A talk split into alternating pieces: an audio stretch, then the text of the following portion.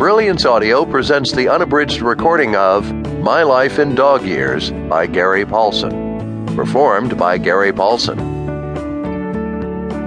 Cookie, a dedication. Though I ran sled dogs for close to 10 years and did some 22,000 miles with them, this book is not about sled dogs or running them. They were truly wonderful, and I've written of them in other books. This book is about other dogs in my life and other times. I am, and I say this with some pride, and not a little wonder, a dog person. I make no excuses for unabashedly loving them, all of them, even some that have bitten me. I have always had dogs and will have dogs until I die. I have rescued dozens of dogs from pounds. Always have five or six of them around me and cannot imagine living without dogs. They are wonderful and I think mandatory for a decent human life. All that said, there are some dogs that are different, special in amazing ways.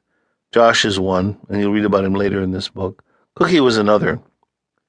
Cookie was my lead dog when I first started to run dogs, and she was also my lead dog in my first Iditarod sled dog race. She took me from Anchorage to Nome, Alaska, when most people, including me, thought I couldn't do it. But she was more. She was a good friend, a kind of dog sister or dog mother to me, and while I have written much of her in other places, she belongs in this book too. Cookie was given to me by a man who thought she was so sick she couldn't run any longer. She merely had worms. And when I wormed her, she became a wonderful sled dog and then a wonderful lead dog.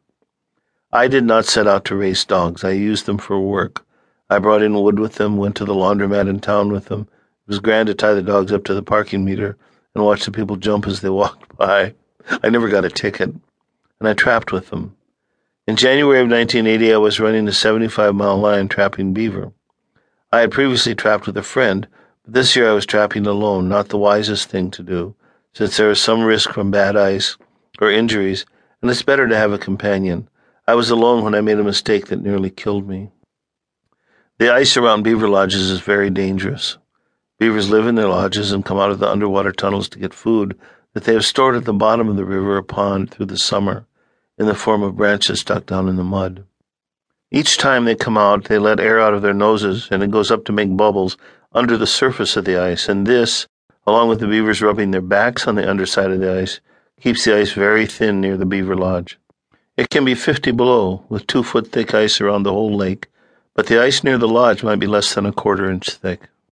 I had parked the sled near a lodge and unpacked the gear needed to set up a group of snares.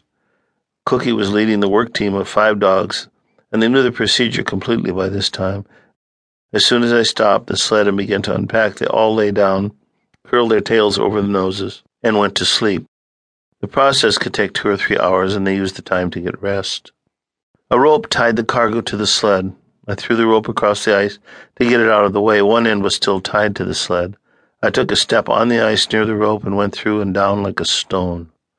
You think there's time to react, that the ice will give way slowly and you'll be able to hang on the edge somehow, able to struggle to safety. It's not that way at all. It's as if you were suddenly standing on air. The bottom drops out and you go down. I was wearing heavy clothing and a parka.